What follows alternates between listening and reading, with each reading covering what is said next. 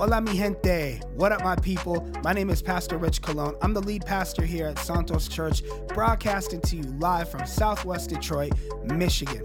Wherever you're listening from, I'm glad that you are listening. This podcast is meant to do one of two things, and that is either bring you our message content or it's content that we thought would enrich our message content. We'll have more information at the end of this episode on how you can get connected with us either in person, online, or on social media. But for now, thanks for listening to this podcast. Gracias para escuchando esto podcast, and let's get into it. Vamos.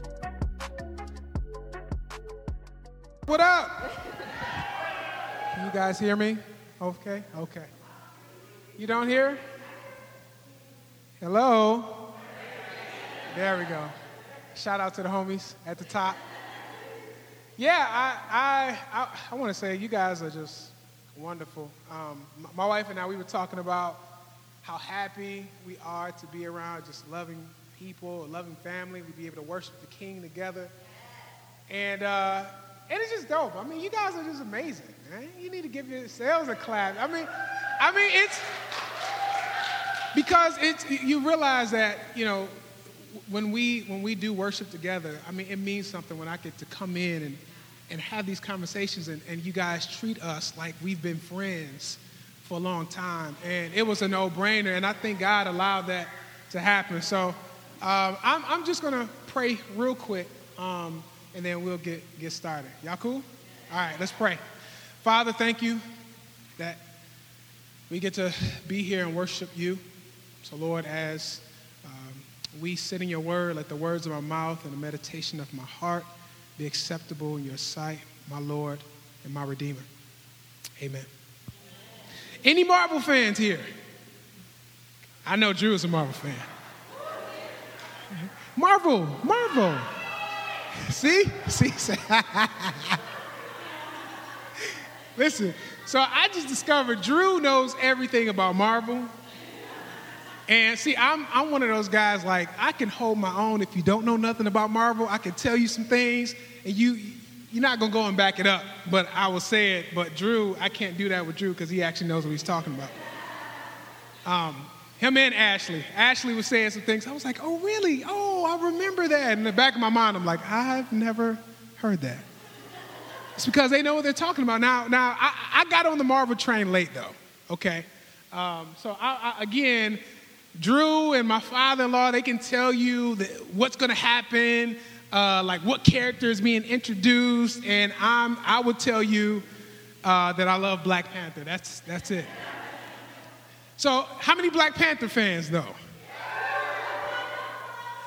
That's okay. See, that's example. I, listen, I don't know if you been, went to the movie theater when Black Panther released, but black folks showed up and showed out. We were wearing dashikis and African garments. It looked like coming to America in a movie theater. And I feel sorry for you because we like our movies like we like our sermons. We like to talk back. Okay. But, but you know, one of the things about Black Panther that got me was um, it was just this scene of, of showing T'Challa's like his, the way he ruled his kingdom, the way he moved as king. And the particular scene was when uh, Ulysses Klaue, you guys know Ulysses Klaue? I know Drew, you can't answer that. He knows who Ulysses. You know, so Ulysses Klaue is this dude. He's like one of the main enemies uh, of Wakanda. I mean, this guy uh, just lives, eat, breathe to steal vibranium, to steal this power that Wakanda possess. Like he's obsessed. And so word gets out, he wants to sell some vibranium, and, and uh, he, he, he actually contacts an undercover uh, detective, and then T'Challa, who was the Black Panther, uh, gets word, and him and his homies, they go and they go to this stakeout. So, of course, everything break loose and there's they're fighting in the club. There's sisters with big metal rods knocking dudes out. People are thrown over the banister. Uh, then the, the fight goes outside. There's a, a chase scene and tires are flying. There was a sister on, the, on, on top of the car while another sister was, was driving the car in Wakanda. I was like, this is crazy. And see, I, as I talk during the movie, my wife actually hates that. And so she, she be nudging me because I'm yelling back. I'm like, get him. And, and, and finally, it gets to the, a, a point where you become angry because Ulysses Klaue, this is a guy with a prosthetic arm shooting vibranium at people who's killed many for greed. And then sometimes you, you got mad at T'Challa because it's like, man, this brother is, he has caused so much chaos and you need to deal with him. And then at the end of this scene, T'Challa is finally about to bring justice on Ulysses Klaue. And everybody in the theater like, that's right. That's right, get him. And then T'Challa says, Who gave you this weapon? and then Ulysses Klaue says, King, mercy. And T'Challa has mercy on him. I don't know if you caught on yet, but I don't want to talk about just T'Challa today. But I want to talk about the king who actually rules with true mercy, with true justice. See, showing mercy today, if you don't get anything today, I want you to understand that mercy, loving mercy, is about becoming faith. It's about what it means for a Christian to live out and to think, to meditate on what mercy is in light of our King Jesus. So, before we go further, let's actually define what mercy is. He should put it on the screen. There we go. So, mercy is compassion and denote care, it's empathetic feeling for one another. And I like how Tim Keller actually put it. He says, Mercy is the meeting of a felt need of another through deed. Now, I got three points that I want to focus on today, so I want you to stay with me. And those three points of how we view mercy in light of the Christian faith is one, meeting the needs of others. I want you to look at and think of mercy in light of forgiveness. And also, I want you to think about mercy in how you love your neighbor. So, last week, Pastor Rich preached on Micah 6 8, and he walked us through what justice is, what biblical justice is. And I'm just going to go over and say the verse out loud just so we can remember. And it says, And the Lord has told you what is good and what he requires of you to do what is right or to do justice. But then he says something right after that. He says to love mercy and to walk humbly with your God. And if there's any title today, it's love mercy. So I want to kind of fast forward, right? Because I, we're going to get back to why this prophetic message from Micah 6 8 means a lot here in the Gospels because I want to go to Matthew 5 and I want to hear what Jesus actually has to say about mercy. And so we're going to go and start our main scripture in uh, Matthew 5 1 through 10. And once we have it up, we can start reading. You can pull it up in your Bibles. I'm reading from the Streetlights Bible, which is a New Living Translation. And if you want to follow along, I'm just going to read it. And this is a famous passage of Scripture. I know you, we, we actually read it through Palm Sunday and all that good stuff. This is the Beatitudes, what we call them, or the blessings. So, verse 1, it says, One day, as he saw the crowds gathering, Jesus, he went up on the mountainside and he sat down. And his disciples, they gathered around him and he began to teach them. And Jesus says, God blesses those who are poor and realize their need for him, for the kingdom of heaven is theirs. God blesses those who mourn, for they will be comforted. God blesses those who are humble, for they will inherit the earth. And God blesses those who hunger and thirst for justice, for they will be satisfied. But then he says something in verse 7 and God blesses those who are merciful, for they will be shown mercy. See, something is interesting leading up to this point. So before this, Jesus, he grabs the disciples, he, he, he calls them, I mean, literally, as Jesus walks by, hey, follow me, and they drop everything and follow him. It's kind of weird, but they saw something in Jesus. And Jesus, if, if, if the king of the universe, of the, the triune God was to call you, you can't help but to drop everything and follow him. So the disciples, they follow him, and immediately they're on mission their discipleship or their residency starts right there at that second. And then they get a firsthand look at ministry. And they didn't know what they were truly witnessing, but what they were witnessing was the king at work. Jesus is healing the sick. He's preaching the gospel, and at the same time, he's kicking down the false doctrines of the religious leaders of this day. Jesus was healing those who had seizures, and he was casting out demons, and he's working miracles. He's telling people who couldn't walk before to walk. Jesus is in every way in the trenches. He's in the hood doing this. And people from all over with brokenness came from Galilee and Judea and from Jerusalem, from all over the place.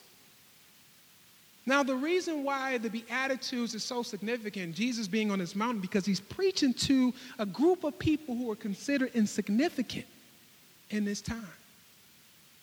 They had been living in affliction and brokenness without the help of the church. These are people who've been cast aside.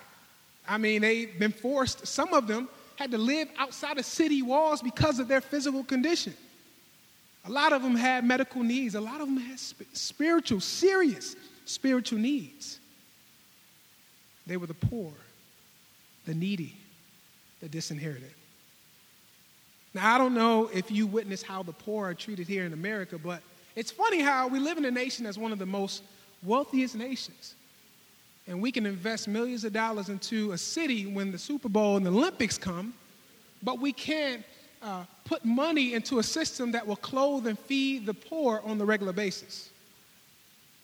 You ever witness the elderly work their entire life only to spend their remaining years in poverty? Only in America. You ever witness how people on the block for fun beat up the drug addict? You ever heard or witnessed kids bully another kid because mom and dad can only afford one uniform and they don't have a washer and dryer, so but, but they're getting bullied every day. See, this mistreatment that we're seeing and this cursing has happened to these people that's in front of Jesus at this moment. This was their life. This is what they were used to. But it was something that intrigued the people about Jesus. He was different. He treated them with dignity.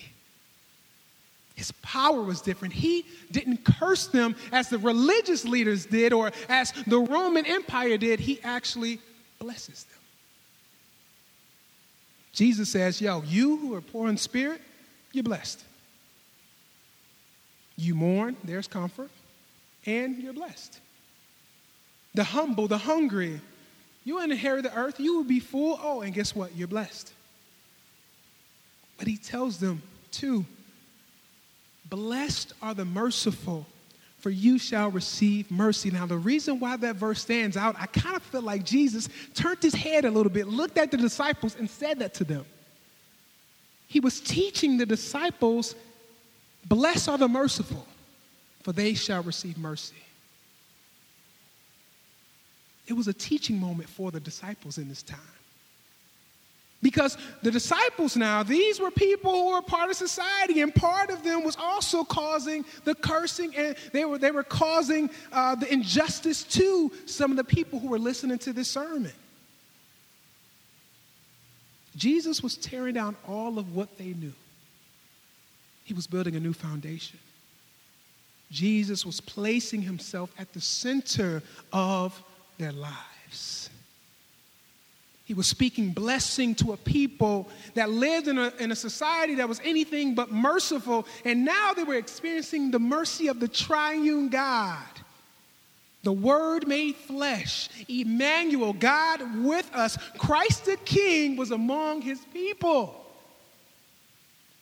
The one that not only shows mercy, but the one that actually fulfills it.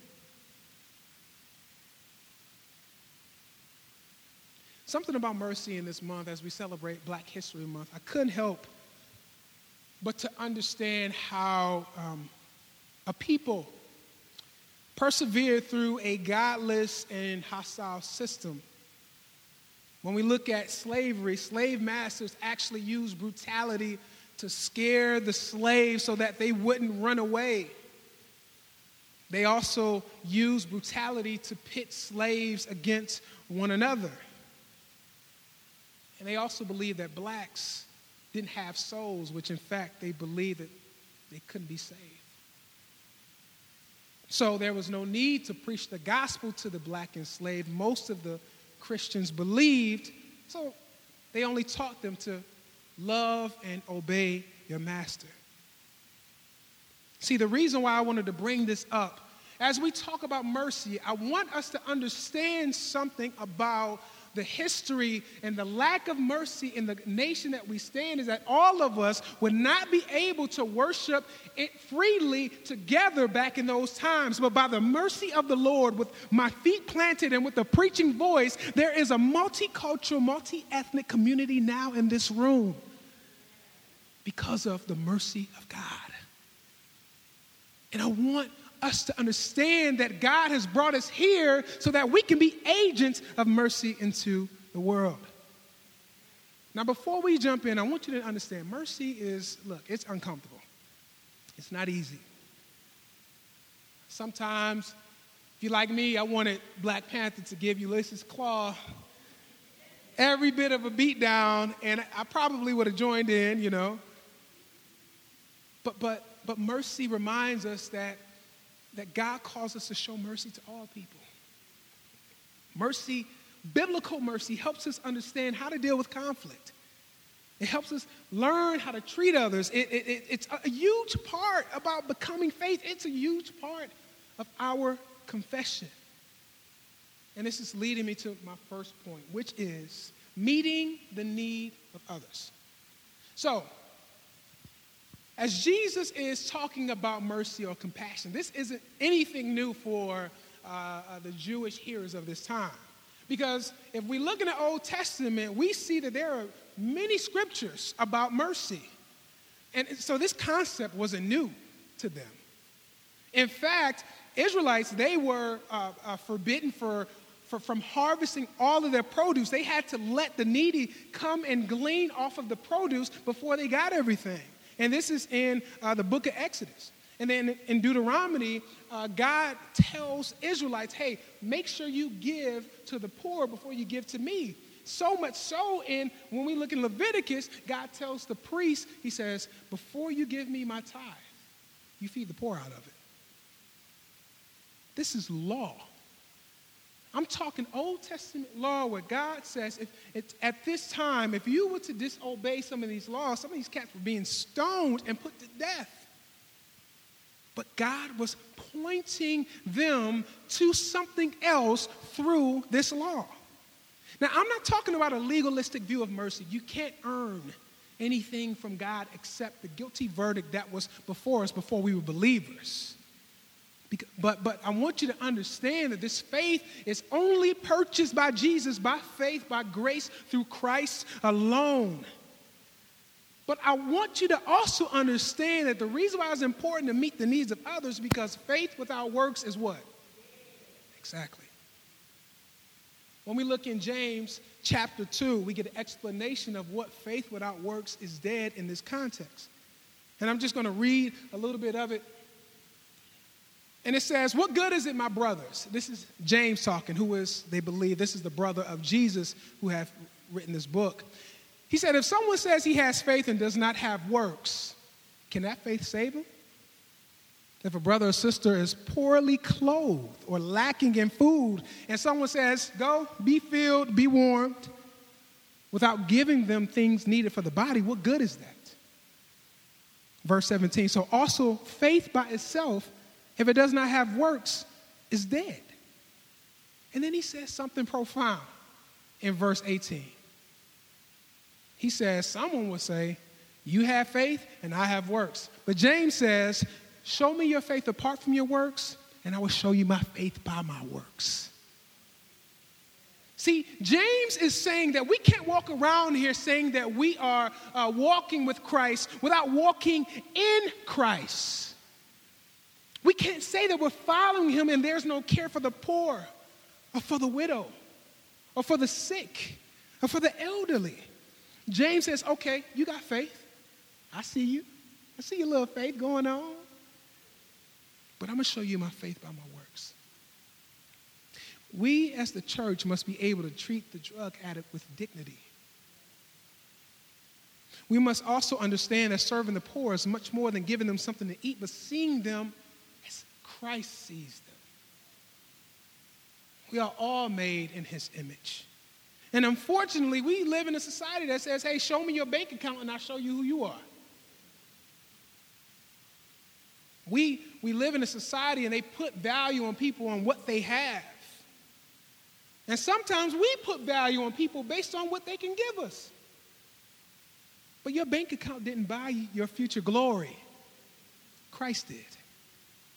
See, Christ saw that we are all in need and broken, and he saw our need, and Christ met that need and will meet any need according to his will for you today. Meeting the need of others is important to our confession. My second point forgiveness. So, I remember growing up, um, I was with my cousin Dion. If y'all know Dion, Dion is a hothead. And I mean, you say anything about his mama, he want to fight anybody. So we playing basketball, and somebody said something about his mother, and I just said, "Oh man, here we go."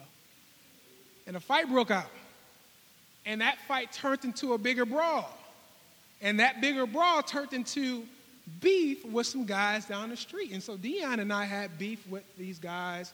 Uh, the name was Andre and Robert. And the beef went on for about a year, two years. I mean, we would look down the street before we go to the store. We walk with each other just in case, you know, we don't get jumped. And I mean, it was, it was hate. And every time we saw each other, every time they rode down the street, they look at us, we look at them. It was, nobody forgave each other for what was going on that day. But I remember sitting down with my uncle, and I was telling him, I was like, man, Unc, you know, I got, got this beef with these dudes down the street, you know, my, my uncle like, yeah, you know, who, who, are the guys? Who are the guys? And I said, I said, Uncle, hey, uh, the, the name is Andre. And my uncle looked at me. Now, if you know anything about Uncle Tony, cussing was his love language. So he, he started cussing me out. And I'm like, Uncle, what's going on? He said, Andre is your cousin. And so he made the relation of how we were related. So, so, so, and, and, that beef was squashed and we was able to forgive one another. But what I am here to tell you today is that sometimes forgiving one another, we have to see ourselves in the context of family. We have to look around on around this room or on the blocks in Southwest or around the city of Detroit, and we have to see that we are all sons and daughters of the Most High God. Forgiveness means that you have to let go some of that bitterness. And if you can't let it go, you have to go and, and see somebody, some professional help because trauma is real. So I'm not asking you to forget all of the trauma that you have and the lack of forgiveness. What I'm saying is that you must pursue this. In Colossians 3 and 13, it reminds us, it says, Forgive each other as the Lord has forgiven you. So you also must forgive. And we must also know that unforgiveness weighs on us emotionally. You ever been so mad at somebody that they walk in the room and you just get mad all over again? You be ready to fight? But I will say that even in your bitterness, even in your trauma, God is with you in that family. When we look at it, if you want an example, David was messed up from the flow up, okay? One minute he's a warrior, and we see this in the Psalms. One minute he's, he's ready to ride on somebody, he's ready for war, he's ready to take them out. Next minute he's depressed. The other minute he's full of anxiety or he's angry at God. But what he knows for sure is that God is with him through all of that. I want you to know that God is with you. But I also want you to also remember that forgiveness isn't just about forgiving other people, but it's about forgiving yourselves. See, a lot of us, we still see ourselves pre Jesus. We don't see ourselves purchased by the blood of the Lamb today. A lot of us are still seeing ourselves for the mistakes and the trauma we've caused other people. Now, I'm not telling you to stop looking in the mirror and seeing your past because your past it determines why you're praising God right here in the now. But what I am telling you is that you have to make it a habit to see yourself buried in Christ and raised to new life and a new creature. Christ has forgiven you, and you are no longer guilty. You're no longer that person in the streets. You're no longer that drug dealer. You're no longer that drug addict. You're no longer that scammer. You are a new creation in Christ. That's why we forgive as Christ has forgiven us. That's why we forgive as Christ has forgiven us. My last point loving your neighbor. Reason why I put this last because I want us to understand that mercy is that we must, we must show mercy, yes, in meeting the needs of others. We show mercy by forgiving one another, yes. But we also must show mercy in how we love our neighbor.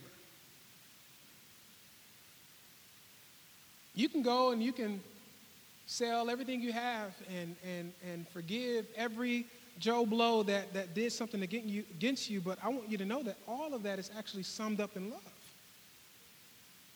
You can accomplish those things without love, but what would that mean? And that's why I want to go to 1 Corinthians 13. I'm just going to read a little bit of it just so we can understand this point. The Apostle Paul, he says, If I can speak the languages of earth and angels but didn't love others, I would be a noisy gong or a clanging cymbal. If I had the gift of prophecy, if I understood all God's secrets and plans and possessed all knowledge, if I had such faith that I could move mountains, but I didn't love others, I would be nothing. If I gave everything I have to the poor and even sacrificed my own body, that I can boast about it. But if I didn't love others, I would have gained nothing. And then in the last verse, verse 13, he says, Three things will last forever faith, hope, and love. But then he says this he says, The greatest of these is love. See, I want you to understand that if all the things that we're doing, if it's not motivated by the love of Jesus, then we're not doing what we're supposed to do. It's not about also in the context of, man, look, I take care of my family. I love my wife. I love my kids. I'm good. I take care of my responsibility. I, I take care of my day ones. But, but what I want you to understand is that if we're following Christ's example, Christ never had anybody that, that, that stood by his side the entire time except himself. Okay, if you don't believe me, Adam disobeyed God. Cain killed his brother. Noah got drunk. Moses' sin prevented him from getting to the promised land. Joseph was deceptive. Abraham lied. Israel talked against God, made idols co- constantly throughout hundreds of years. David murdered. Israel went after more false gods. Kings became greedy. Kingdoms crumbled because of disobedience. Jonah fled from God. And the religious leaders, they oppressed the same people who was hearing the sermon in front of Jesus. Peter denied him three times, and Paul, before writing this letter, 1 Corinthians 13, was a guy who actually killed people for believing in Jesus. Nobody stood beside God. He stood by himself. But God, still in his mercy and in all of our rebellion, says, Hey, have mercy as I have had mercy on you. Love others as I have loved you. And also forgive others as I have forgiven you, even today, even in your full of Christ and spirit filled self, in all of your messiness, I have forgiven you.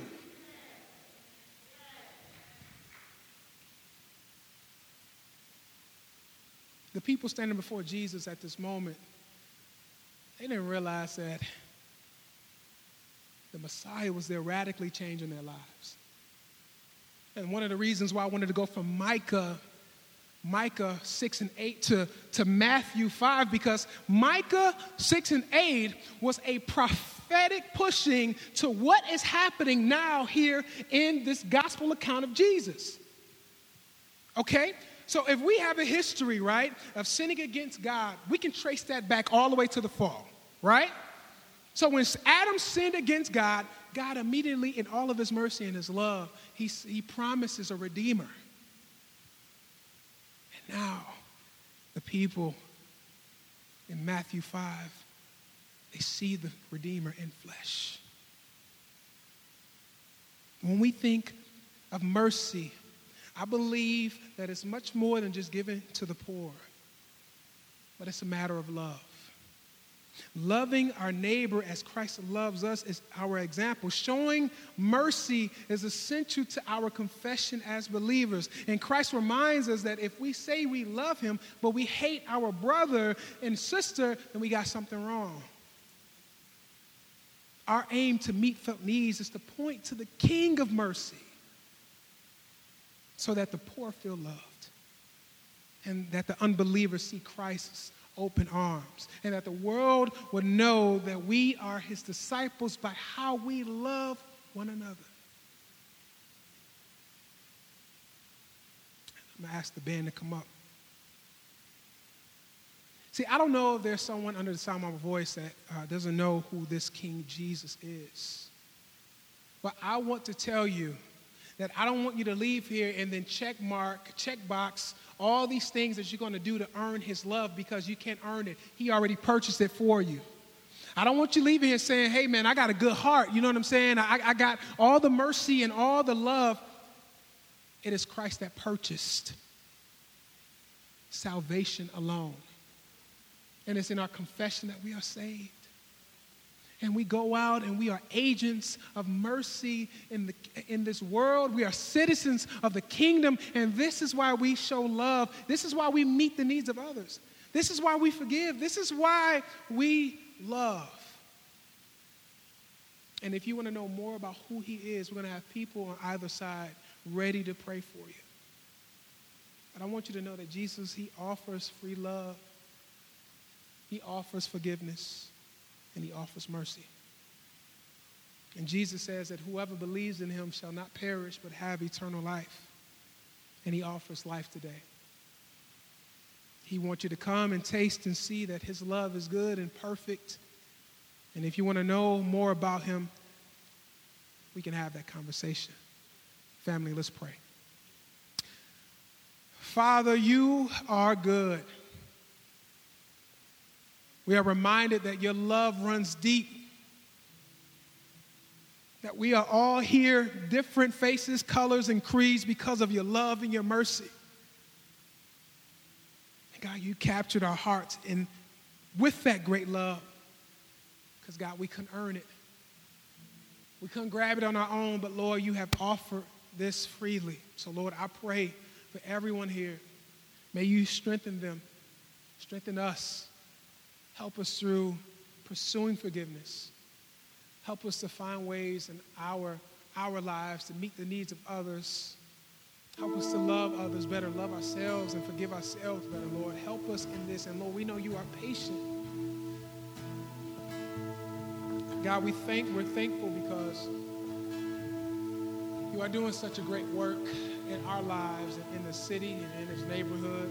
And I pray that Santos Church along with other believers, we do the work depending on you, resting in you. And we thank you for all things. And it's in your Son, Jesus' name. Amen.